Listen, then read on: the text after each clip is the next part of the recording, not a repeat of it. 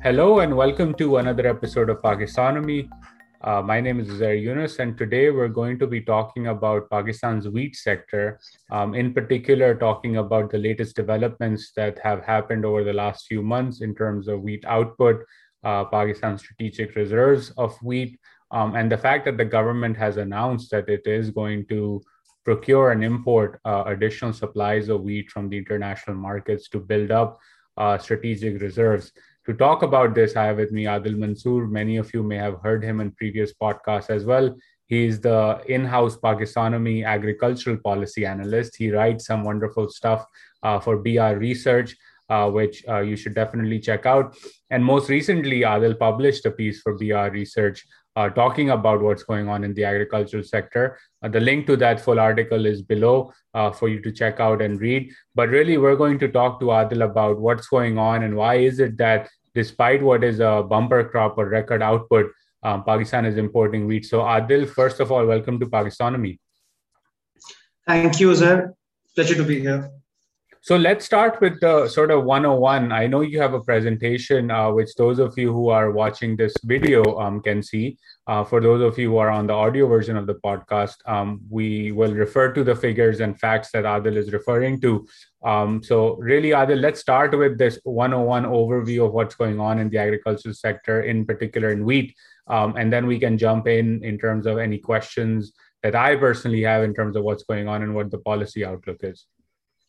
Okay, so this whole debate around whether Pakistan's wheat output is actually overstated or accurately represented in the numbers started when the government announced two made two announcements almost simultaneously in May.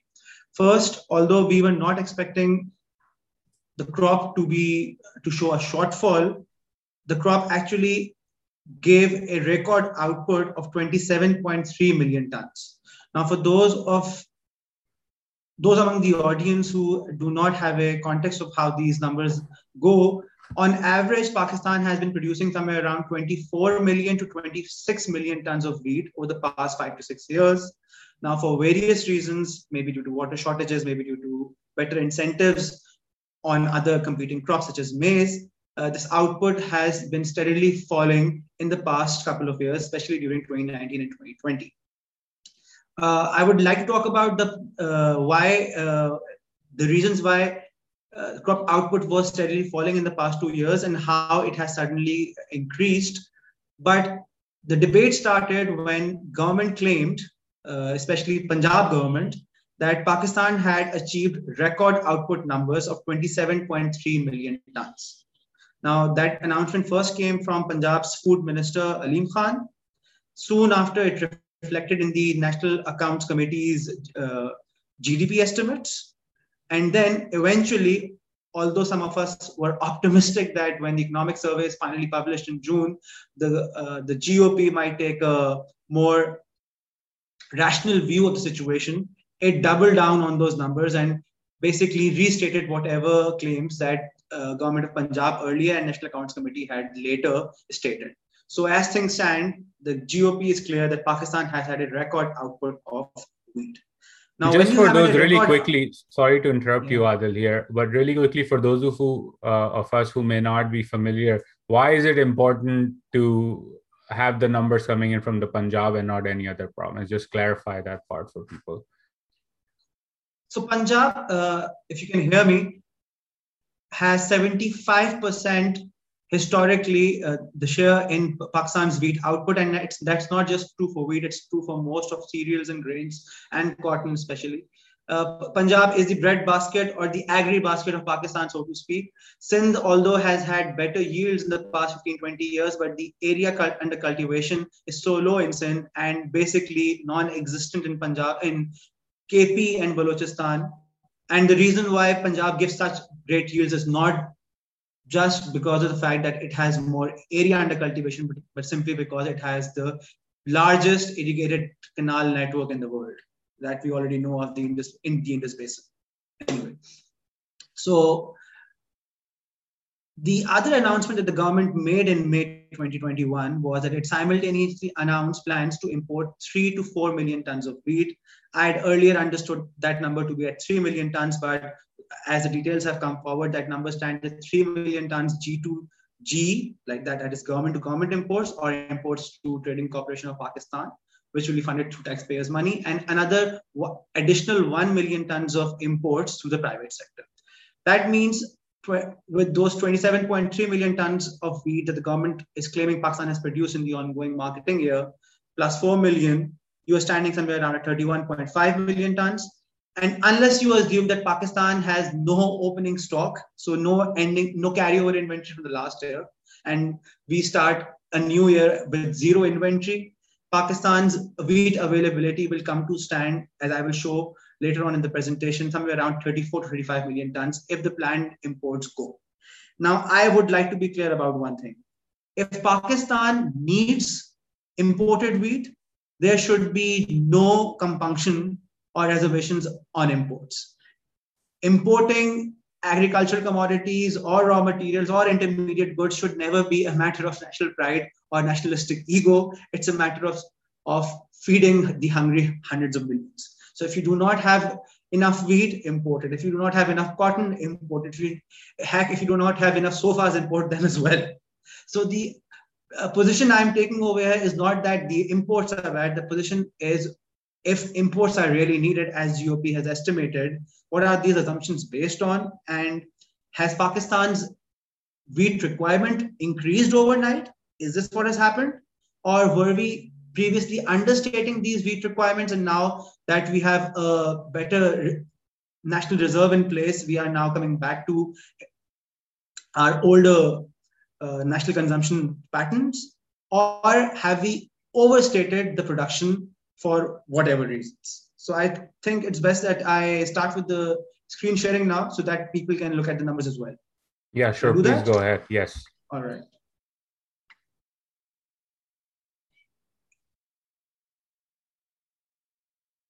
Yeah. Uh, can you see the screen?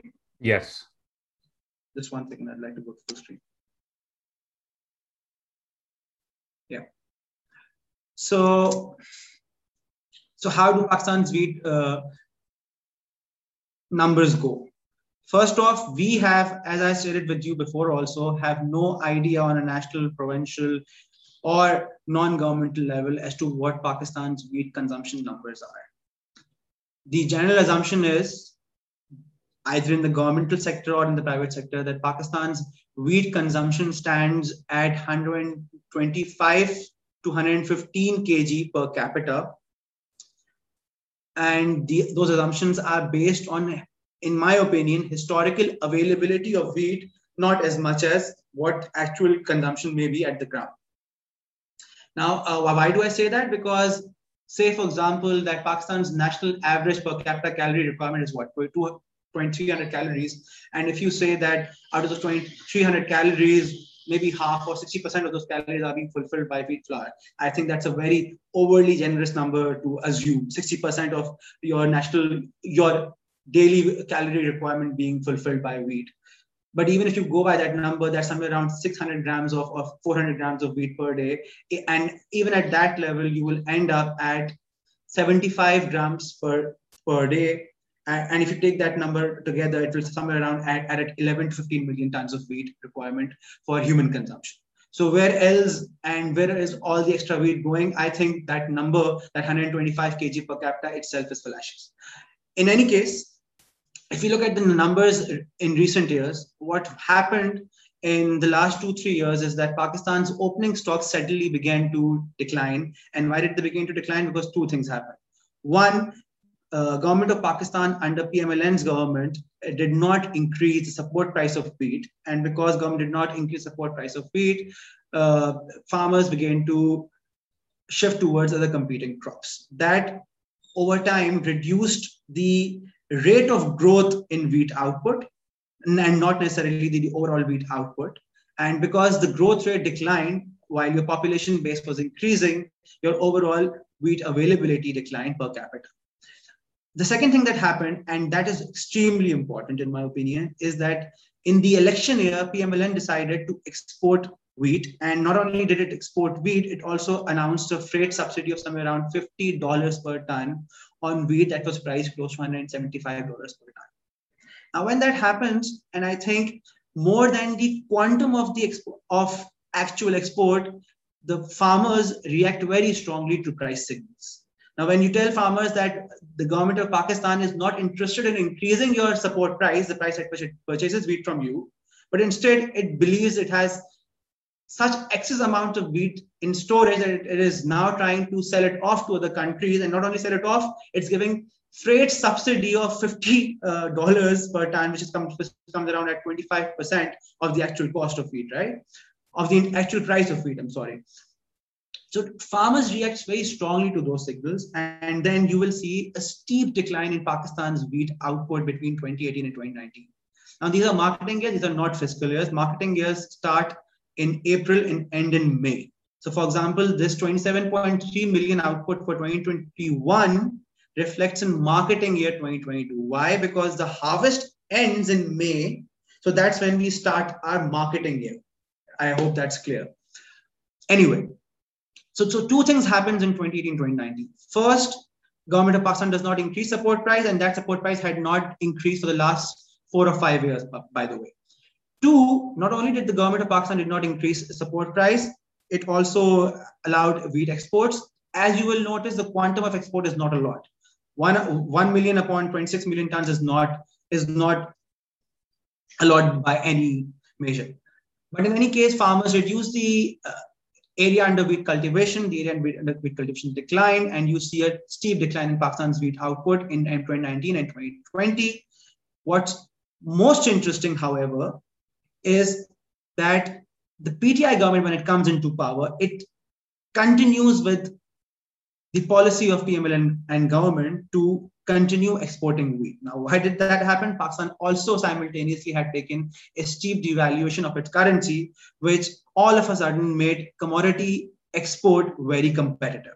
And when that happened, that again sent another price signal to the farmers that the, even the new government, which had been seen or assumed to be more farmer friendly than what PMLN was supposed to be, is also not interested in supporting farmers or increasing area under wheat or wheat output. So area under wheat continued to decline in the first two years of PTI as well, which is why you see the output declining to 24.3 and 25.2, again, very low levels. Now, 20, MY21, the marketing year 21, is this is your COVID year, by the way. This is where Pakistan's opening stock are lowest. Now, these opening stocks include both private sector stocks, which are based on estimates, and government stocks uh, or public sector stocks of food departments and PASCO, the government procurement agency, which are disclosed in economic survey. In any case, because these were the lowest uh, opening stocks in, I think, at least 10 years, government of Pakistan announced a steep procurement target of 8 million tons. Now, when government enters the wheat market, it enters as the sole buyer because it bans private sector from procuring wheat while government is in the market. When food markets are buying from the farmers, private sector cannot because government needs to make sure that its target is met. Now, in last now during last year, when 8 million tons of uh, wheat procurement target was announced by the government, 8 upon 25 becomes 20, uh, I think actually 33 percent now, this is the highest wheat procurement target in terms of actual output in history of Pakistan.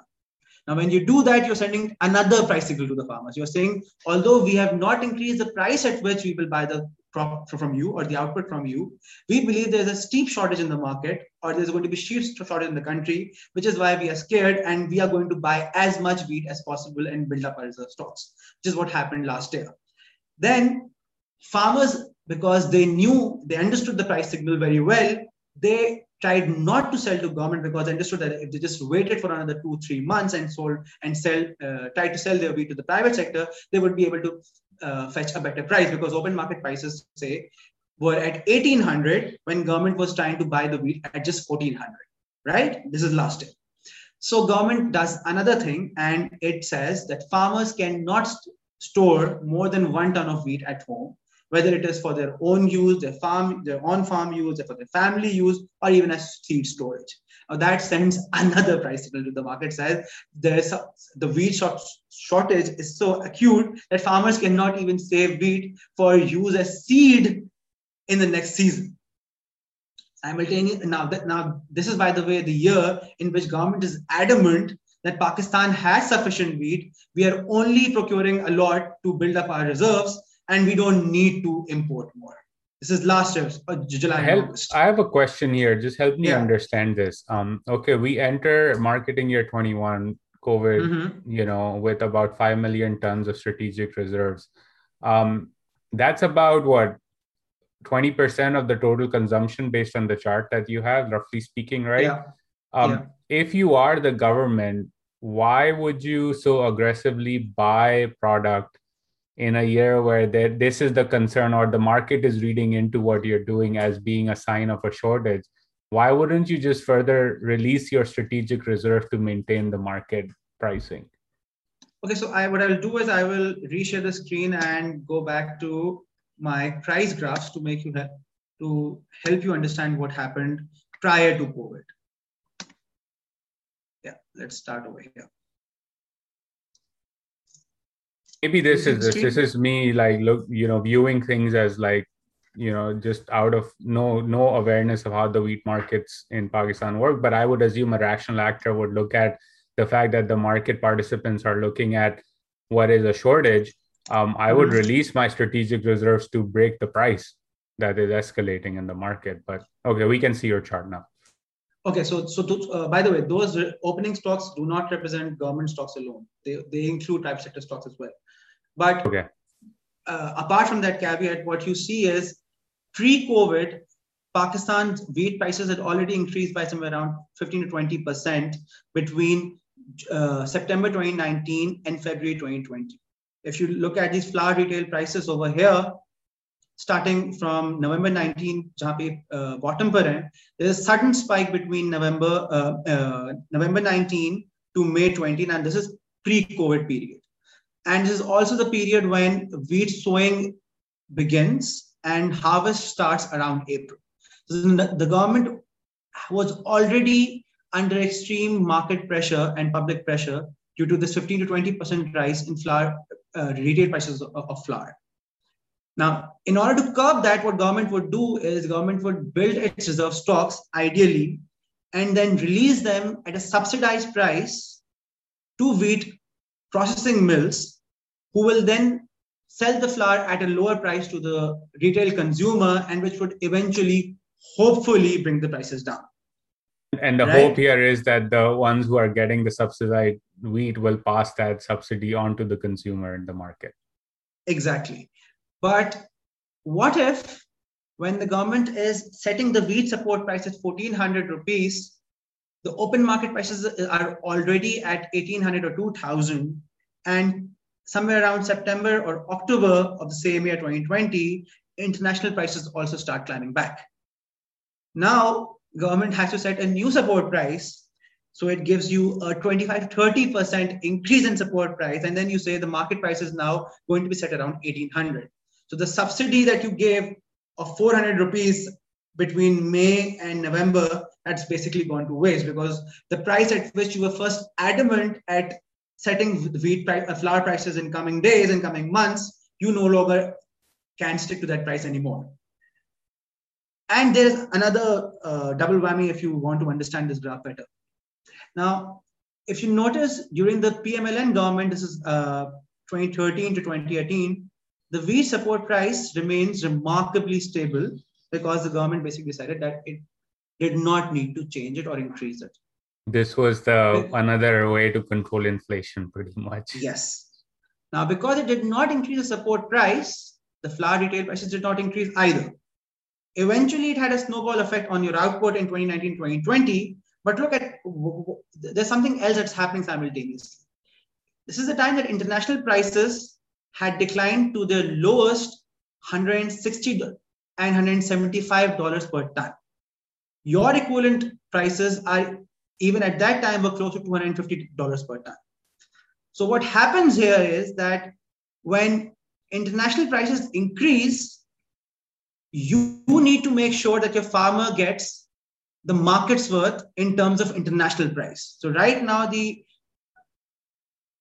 so base price, the support price of wheat is equivalent to international market price, which is somewhere around $275 per ton, which is which converts to roughly around 1900 rupees or 2000 rupees per 40 kgs.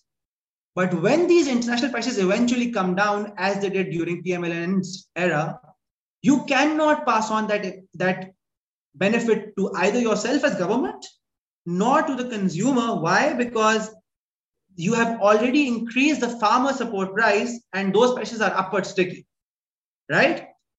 You cannot reduce the price to farmer because farmer will say, me, uh, input prices have gone up, right?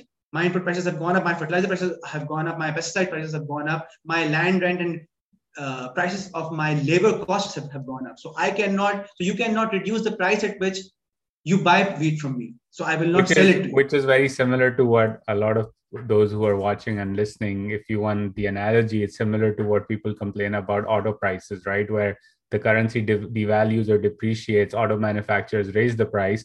But when the currency came back from 165 to 155, auto manufacturers did not pass that benefit on to the consumer because prices are upward sticky. Except the problem over here is that it is the government and in turn we the taxpayers who is paying for the subsidy, right? Correct. Anyway, so going back to those output numbers again. Really quickly, that's an important point, uh, and we'll switch to this slide in just a moment because th- that then means that the taxpayer, the citizen, basically is being hit on two ends: one on the exactly. subsidy, and two on the higher flour prices that they have to pay at the marketplace. Actually, I would argue that the consumer or the citizen the taxpayer is being hit on three levels, and I will come to that the next slide on the commodity procurement operations uh, slide I have next. Anyway, so I was I was discussing these wheat production numbers with you before. Now, if your consumption is 125 kgs per capita, you can use the exaggerated figure of population of 235 million people also. And even then, you will arrive at somewhere around 29, 28, 29.5 million tons of consumption. Now, let's for seconds do not go into the detail of why Pakistan must have reserve stocks, and let's take it on face value that we must have reserve stocks. How much reserve stocks do you need? How do you calculate that requirement? If your opening stocks are 5 million tons or 4 million tons, and you have production of 27 million tons, should you be importing? Yes, you should be importing when there's a deficit, but should you be importing when there's a surplus? And most importantly, should you be importing using taxpayers' money or borrowed funds from the commercial banks at a time when international prices are at the eight year peak? International wheat prices, as is seen in other food commodities, also are at the highest level in eight to nine years, be it for wheat, maize, soybean, rice, or cotton. Now, should the government be in the business of buying, and, and it is true what Shahzad Khandada says, when the government or any government uh, enters the international wheat market as a strategic buyer and it takes with it this an equivalent of 20% of national demand as its purchasing order and says, look, I'm here to buy 4 million tons of wheat, it would affect, have an impact on international prices. Pakistan may be a big consumer, Pakistan may be a small consumer, Pakistan may be an underdeveloped market or, or a developed market. That does not matter. You cannot walk into international markets tomorrow and say, I when USDA is saying that, you know what, Pakistan will only import maybe 1 million tons. You cannot, when USDA is saying, saying that international uh, experts are saying something, and if you say, no, we are going to buy 4 million tons, that is going to have an impact on international market, market prices. And when it does, you are, as a taxpayer are going to pay for the for that impact because government will be purchasing maybe not at 275 tons, but uh, uh, $275 per ton, it will probably be purchasing at $315 per ton or $325 per ton. And again, that's now, just the rational market behavior, right? If, if exactly. the expectation is a country like Pakistan will be buying 1 million tons, and all of a sudden it says, no, it's actually 4x, the market is going to look at it and say, well, nothing's changed on the supply side of the market um, in fact, it's probably getting worse given climate change and the weather patterns we've seen so far this year. Um, and oh, by the way, the strategic buyer needs another 3 million tons. So demand supply, basically supply is the same, demand has gone up and boom, prices exactly. will go up by, by definition. Exactly. Now, understand another thing over here. When, when I was talking about the 8 million tons of procurement last year, the government was not able to procure all of it. it probably procured somewhere around 6.5 million tons last time. But then it also imported 3 million tons. So government stocks went up to 9 million tons. Now, I'm sure government released some of it, which I do not have data on during the year. But eventually, if you already have carryover imports from last year and you claim you have a higher output. Now, there are two things again happening over here. USDA claims that Pakistan produced 26 million, not 27, and will still import only 1 million tons. So, so USD estimates that including carryover stocks, Pakistan national requirement should be carryover stocks plus 1 plus 26, 27 million tons. You are saying, no, we produce 27.3 million tons, and yet we need another 4 million tons. So where is all this consumption coming from? Now, when we talk about this on Twitter, people like to comment that this is the Afghanistan, the, the, smuggling to Afghanistan and the government accounting for uh, smuggling to Afghanistan. And I only have one question to ask. Should any government be financing procurement only so that smuggling to another country can be subsidized? Does that make any rational sense? I don't know. Anyway, also now, subsidized at a at the peak of the bull market in the commodity industry. Exactly. Now, there's only one theory I've so far come to explain what may have happened with government numbers. I emphasize and re-emphasize that this is only a theory because I do not have any evidence beyond what I am going to present to you right now. And a disclaimer, I do not myself believe that the government of Pakistan could make a blunder of this of these proportions in its data collection, but here it is. So for the viewers. So I had written a story for BR Research last week. Maybe Uzair can also uh, put the link to the actual government documents uh, in the description to the video. But what ha basically happens is follows. Pakistan does not obviously go into the fields and count every grain of wheat that is produced, right? What you do is you uh, you conduct multiple surveys. Government of Pakistan or provincial governments conduct three surveys specifically. Uh, the first survey is conducted in somewhere around November to or, or December to estimate how what is the area under cultivation. Then another survey is conducted to confirm that area and whether there have been due to rains or any other flooding. And then finally, there is a survey where government tries to estimate what has been the yield during the post-harvest season of April and May.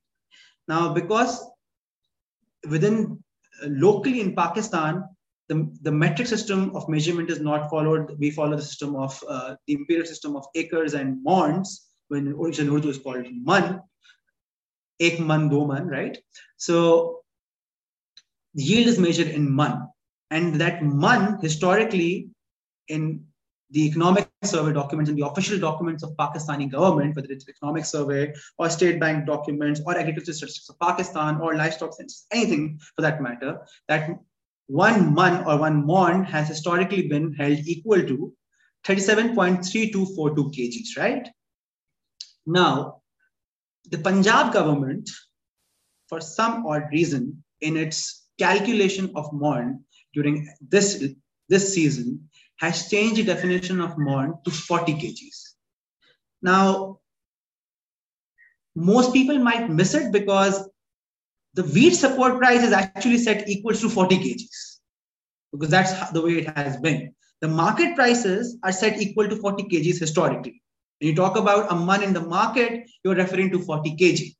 But when you estimate output uh, for the government uh, statistics, it's done at 37.3242 kg. Now, because that yield per acre or productivity per acre is being calculated in maund, which was historically equal to 37.3242 kgs, that yield is then later converted into metric tons for official documents and so on and so forth. Now, because this year the calculation has been changed to 40 kgs, when these numbers are converted back to kilograms and metric tons, you get an overstatement of 1.4 million tons. Now, everything that I'm saying is based on statistical documents that are present on crop reporting services of government of Punjab as we speak. I have linked those documents even in my article for Business Recorder, and as far as I checked today, uh, that, docu- that document and those documents were still online. But for some odd reason, government of Punjab has done that, and I cannot explain why. But if it does that, and if that is what has happened, the yield estimation from Punjab, if you can just uh, bear with me, Punjab uh, cultivates somewhere around, I think, 12 to 14 million acres of land for wheat every year. Now, when you convert that number into hectares, that number becomes, if I'm not wrong, that number would, would become somewhere close to 6 million hectares. Now, 6 million hectares, when you multiply 2.5 kg overstatement per, per, hec, per hectare, 25 g into 40 per hectare, you get an overstatement of 1.4 million ton. Now, when that number feeds into the national output estimate, it gets an overstatement of 1.4 million tons. Now, again, one additional disclaimer, I'm grateful to Punjab government that despite this error, it is the only provincial government that does share any data on agricultural output. So were it not for Punjab government's forthcoming nature with data, I would not be the consultant or, I, or the analyst that I am today because they present and publish copious amounts of data on their website, on their agriculture marketing services website, on the crop reporting services website. So if they have made an error, it's all right. It becomes a problem on a policy making level because there's a government which has, which is probably, I would emphasize, cognizant that there has been an overstatement. Now, whether that overstatement was made erroneously by crop reporting services of Punjab or by design does not matter. The government is claiming simultaneously that we have record output and simultaneously claiming that we need record imports. Now, that seems to be a government which seems to be aware that there is some sort of problem with its estimates. Now, that problem may not be the problem that I am pointing, pointing to. It may be an, a different problem altogether. For all you know, the government of Pakistan may actually be may, accounting for the civil war that might break into Afghanistan, that, uh, that might happen in Afghanistan in coming days. And if that happens, support, but all of those theories, I believe, would make even less sense than what I am offering here. The question really is the government of Pakistan needs to step forward and say, and argue as to why it believes that Pakistan needs record 4 million tons of import in a year when it has a record wheat output. How is it that Pakistan? Let, let yeah, me let me pause you here because this is super fascinating, right? So you go from 37.3242 to 40 kilo calculations. That automatically is a 7% ish um, increase in the numbers that you are expecting um, or projecting in terms of output. So, okay, you overestimated production there. Comes to 1.4 million. Um, you earlier said that the government went from, or the USDA even says, importing 1 million to 4 million. So even if you know or cog- are cognizant of the fact that perhaps, let's say, one and a half million tons, let's make it 2 million tons is your overestimation in terms of output you would go mm-hmm. from one to three. Why are you going from one to four still remains a question because there is an additional delta there in terms of the overestimation in production. Um, but your point, even on the Afghan side, is valid because if, let's say, the expectation is from the National Security Division um, that we expect a million or one million and a half refugees to flock into Pakistan given the civil war that is brewing in Afghanistan. Um, okay, that makes sense. But you're right. Somebody needs to explain the logic behind using taxpayers' money to import an additional amount of wheat in a year where there's high output um, and there's a bull market in the wheat glow international wheat market. Like somebody needs to explain that. Exactly. So if you will see the intersection of uh, consumption line with the bars in this graph you will notice that the delta between overall net, net availability ha- will increase dramatically with these imports coming in this year compared to almost the past three years at least. We have not seen this delta in availability in the past many years. Now, all of this is fine, provided that this additional availability of wheat was taking place through private sector and nobody was funding this unfunded subsidy, so to speak, right? Because government will, if it's buying at 300, $325 per ton from the international market, it still aims to not allow the flour prices to increase. So when it will eventually start releasing the imported uh, imported commodity into the domestic market, it will then once again give a subsidy to flour mills who will purchase this at a lower price than the, than the full cost at which it has been procured.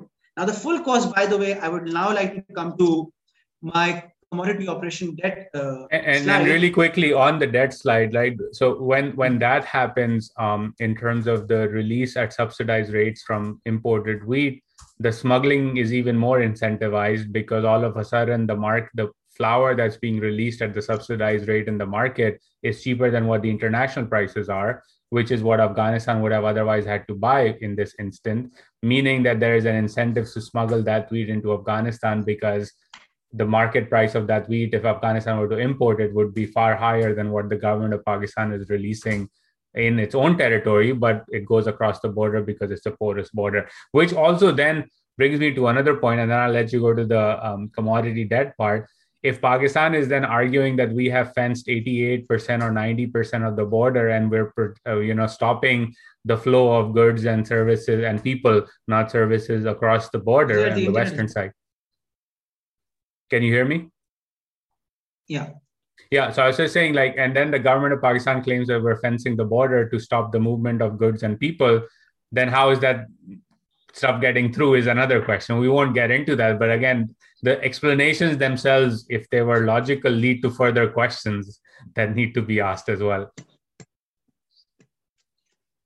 Now, there are people who, in I think last year, July and August, visited the Torkham border and posted pictures and videos of wheat laden trucks at the Torkham border from our side entering the Afghanistan side. To that, I will add no more. So on to the commodity operation, let's talk. yeah. Uh, so the problem with the commodity operation is that government purchases, like we said before, from the farmer at above market price because it needs to, or it believes it needs to build up its reserve stocks or strategic stocks, which it releases to the market slowly over the over the following months. Now, because government is paying an additional price, not only does it have an impact on its finances, by the way, but it also has an impact on the local market prices or the open market prices of wheat. Why? Because the government, is, like we said, is the strategic buyer in the market because it buys 20 to 35% or 33% of the national production. Now, beyond that, because the government is cash strapped, it finances almost all or most of its uh, wheat purchases through bank borrowing, which, by the way, for both PASCO, which is the federal procurement agency, and provincial food departments, happens at KIBOR plus a spread, which the spread goes up to 100 pips, by the way. Now, because government then releases that this wheat again at a subsidy because it needs to ensure stable flour prices in the market it not only is paying more for purchasing that wheat, but is some part of its cost upon its sell-off. So, for example, if wheat has been purchased at 1800, in all likelihood, it will be sold off at 1600. Now, not only is there this delta of 200 rupees, there is financing cost to begin with. Then there's inventory carrying costs, there is cost of storage, there is labor cost, there's infrastructure cost, there's cost of uh, having all, the, all of those silos and etc. Now, if you will notice in this graph, the Federal Procurement Agency, PASCO, which is in pink or red, has outstanding debt stock of somewhere around 200 billion rupees, which has become hardcore in the past 10 years. Why has it become hardcore? Because while PASCO's outstanding debt has uh, while PASCO's outstanding debt has remained unchanged, Pasco increasingly has been purchasing less and less wheat over the years because it does simply does not have the financial capacity. Now, Pasco's case, it's interesting, even though it may not be a big player in the in the wheat procurement market anymore, because Pasco, as I had pointed out in an earlier story, is only 25% owned by government of Pakistan. The remainder of Pasco's shares are actually owned by what used to be government-owned banks back in the day, which are HBL, UBL, ABL, and I think National Bank, and uh, and MCB. I'm sorry, let's not forget MCB and I think Bank of Punjab also. And these are not only the owners of PASCO or part owners of PASCO, they're also the lead lenders to PASCO, right? Now, so PASCO's hardcore debt stands as it is. PASCO's borrowing year on year keeps on inching up, which while most of it is increasingly going towards funding the outstanding markup. So and then there are the provincial food department. Now, in the case of provincial food departments, again, you will notice that although the, the outstanding debt stock is not as hardcore, there's some degree of movement. Uh, it bottoms out in March when Pakistan has basically, uh, when the wheat marketing year ends, and it peaks in June when uh, procurement is at its peak. You will notice that the outstanding debt stock averages somewhere around between 500 billion to 600 billion rupees over here. But the actual procurement operation by all of the four departments is only of 100 or 150 billion rupees. That debt stock that you see over here is due to, again, the buildup of all the past years where the government gave subsidy on the release price of wheat. So, by the way, the State Bank of Pakistan in its 2019 financial stability review notes that the commodity procurement debt stands at total public sector enterprises debt of Pakistan. That's commodity operations debt for you, which not only takes from citizen, the average citizen, the average taxpayer at the input stage when the government is buying wheat at a higher price, but then is selling that wheat to flour mills at a lower price and then i leave it to the judgment of the average citizen or the average listener whether they get wheat at market prices or whether they get flour eventually at market prices or subsidized prices. So basically, a- you you have circular debt being built up in this entire mm. chain. Um, the yeah. example of Pasco is even more angering and frustrating than anything else because basically you have a partially government owned entity that is also owned by these banks which is basically you know you could if you're those banks you could basically run the the debt book of this pasco with one person right? Um sitting on at home. So basically i used to be a banker in my past life. I'm sorry. Uh, i used to be a banker in my past life and you're absolutely right. Within the corporate banking department there was only one person who used to handle and he, he used to be a general manager level person who used to handle all of commodity operations uh, for the south the southern region so, so yeah, basically yeah right. so this is one of the most profitable uh, debt desks in any bank in terms of 200 billion rupees that is just there that is being revolved around at KIBOR plus 100 bips and you know that's extremely profitable and it's it's pissing off because that is money that otherwise would flow to the poor and needy people of this country. We talk about expanding Ehsaas and Benazir income support program and subsidies for that and subsidies for that. But ultimately, this is $200 billion rupees sitting in a bank being managed for an extremely high profitable rate where the profit margin is huge if you take into account the cost of one person sitting at a desk. Um, yeah. But no one talks about it, which is just like I don't get like I don't even want to get in my rant over here. And then you have the other part of the debt, which has basically doubled um, in the last decade, right? In terms of going exactly. from about 400 billion to 800 billion rupees. And all of this is just sitting there, and a lot of money is being made on the interest and the revolving nature of this debt. Um, and oh, by the way, you're right. It doesn't lead to any benefits to the common citizen, which is paying through the root through their nose uh, for ever increasing flour prices. So, I mean, this is just insane. Absolutely. Now, having said everything, if we were just to assume that Pakistan needs import, it only raises the question why can the import requirement not be fulfilled through the private sector, right? The government is already in the business in the procurement business, and it manages 20 to 30 percent of the national uh, domestic supply. Does it also have to be a in the international market?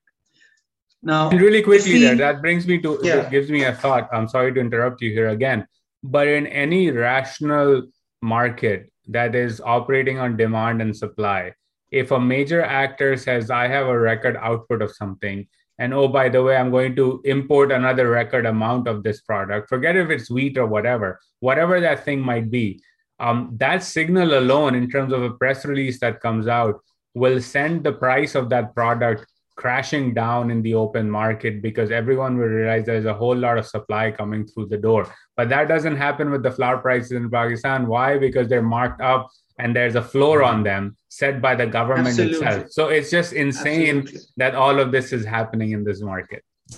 Absolutely. Now, if Pakistan needs 4 million tons at current prices, it will probably add somewhere around 1.3 billion of agricultural import bill in the on, in the upcoming year, which is which is, has to be paid whether the private sector purchases it, right, or the government purchases it. The government will, in the, in the international market, the government will have to purchase at market price. It will not get any subsidy or any support or any uh, discount in the international market just because it's entering with a large purchase order. The international commodity market sells at market prices, correct? It, will, it can jack up the prices just uh, by the sheer size or quantum of its purchase order, but it can no way have a downward effect on those prices. In any case, now government will import again this 1.2 uh, billion dollars worth of import. It will store this for a year or two. Meanwhile, the commodity market, which is currently on a bull run, could once again see a decline for so many reasons, whether it's oil prices going down, whether it's OPEC breaking, if the international uh, commodity prices and wheat prices specifically start coming down, or because made these purchases, or because the government of Pakistan says that we're not procuring four million tons, and that in and of itself will bring the prices crashing down, not Absolutely. crashing down, but a decline in them. Absolutely. As I was pointing out earlier, what will happen is you have set your base price in green, as you can see, spot price, equivalent to current peak international market price level as you had done earlier in 2008 over here, when wheat prices later on came down, your flour prices, even though they were subsidized in red, this is subsidized. This red line is highly subsidized. Yet, you were not able to pass on the, the effect to your, your average customer or average consumer. Later on in 2013 or 2012, again, you increased the support price because the international market saw a bull run for a short while. Your prices remain at the level which they were. International uh, market came down. For the next four years, the international market prices were low, yet you were not able. Your average consumer may have thought that flour prices are not increasing. Hey, PMLN is doing such a great job at, at managing the administrative side of prices, which is what Shaukat Tareen daydreams about right now. Yet, for all intents and purposes, the average consumer in Pakistan was purchasing uh, flour at a steeply higher rate compared to what international market prices would have been at that time. Later on, when you devalued the currency again, the international market prices again climbed up, and later international market prices had a bull run also, because of which you had to eventually, in order to incentivize your farmer to grow wheat, and to invest in uh, yield maximizing inputs, you had to increase your wheat support price again very steeply and in a very sudden fashion. Now the support price will remain where it, as it is.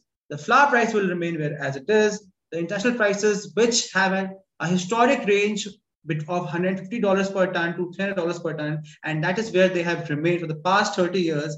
Sooner or later, they will come down to that level again while your average consumer will be paying what 60 rupees per kg or 1200 kg 1200 rupees for 20 kgs flour bag which is what, what the, by the way looking at the long term chart if you look at like november yeah. 07 the red line which is about let's say 15 rupees it's now mm-hmm. at 55 or let's it's closer to 60 you had a four times increase in the per kilo flour retail price in the last 14 yeah. years or so um, you have had a doubling of the commodity debt in that period um, and you've had billions of rupees paid in interest payments on that commodity debt. And oh, by the way, the $1 billion of euro bonds that were just issued by the government of Pakistan in the bond market will basically go towards importing the wheat that we're talking about. So, on, on paying what, 6% or something uh, in the international bond market on the dollar. So, great job, I guess. So, yeah, I think the questions that we need to raise are whether Pakistan has had a record output or not, if there is appetite in the market for more imports, those imports need to take place. Is it compulsory or necessary that those imports must only happen through the through the governmental sector? No, because the private sector will also, if the government intends to build its stocks, the private sector can import itself also, right? More importantly, we need to ask ourselves where is this 125 kg per capita consumption coming from? You look at wheat consumption numbers or flour consumption numbers for any comparable number of nations, you will not see flour consumption numbers at this level anywhere else. And over here, I would also like to point out to another of my stories where we noticed that Pakistan's while Pakistan's wheat output may not have been increasing over the past seven, eight, 10 years, and there is a possibility that per, per capita consumption or per capita availability may have been declining due to 2.4% annual increase in population. Mean simultaneously, Pakistan's production, productivity, and consumption, local consumption of basmati rice has been increasing steadily in 2009 10 11 pakistan used to export as much as 50% of your of basmati production which at that time used to be 2 million tons. So it used to export 1 million tons of basmati. If you go to pbs right now pakistan maximum exports 800000 tons of basmati but it produces 4 million tons of basmati. So basmati consumption of or it i will not use the word of consumption basmati local availability has gone up from 1 million tons to 3.2 million tons in the last 10 years. Obviously, that basmati consumption, uh, that basmati must be must be being consumed locally. Now, if you look at FAO's uh, food conversion uh, data sets, unless you, unless of course the Afghanis are also bas- eating a bunch of Kabuli pulao that is coming that is being you know has Pakistani rice in it. To that, I only have one question. Pakistan has had years when there was no shortage of wheat, no shortage of rice, and no increase in uh, wheat or flour prices or rice prices. Was were Afghanis not dependent on Pakistan's wheat, flour, and rice and cereals and grains at that time? So are Afghanis multiplying at the rate of five times of Pakistan's population? What is going on? Right. But coming back to that, so it's, it's a very important point because while one kg of flour, of wheat flour, may feed only two to three people, a kg of rice feeds a lot more. The conversion number for rice is very high. More importantly, you have that 3.2 million additional tons of different cereal coming in, while you're also assuming that Pakistan's purchasing power and per capita income over the last decade has, seen, has been seen in a steady but slow increase, which means that there has been some shift towards higher higher protein sources also. So if so, if Pakistan's dietary sources or, or sources of nourishment are increasingly becoming diversified towards higher proteins, toward different cereals, why does Pakistan's wheat demand static at 125 kgs per capita, which it used to be back when Pakistan uh, was in, in its 1990s. More importantly, if you see in other in case of other countries, as countries the per capita income of, com, of countries increased and they climbed up on the on the, the growth and development ladder the share of grains in daily diet declines the percentage share of, of grains wheat cereals grain uh, maize rice declines. More importantly once again you have to ask another question. Pakistan in the last three years, uh, or the last two years specifically, has seen almost 75% increase in its flour prices, despite the subsidy being given by the government, because it had to readjust the prices to deter smuggling because Pakistan had taken a devaluation.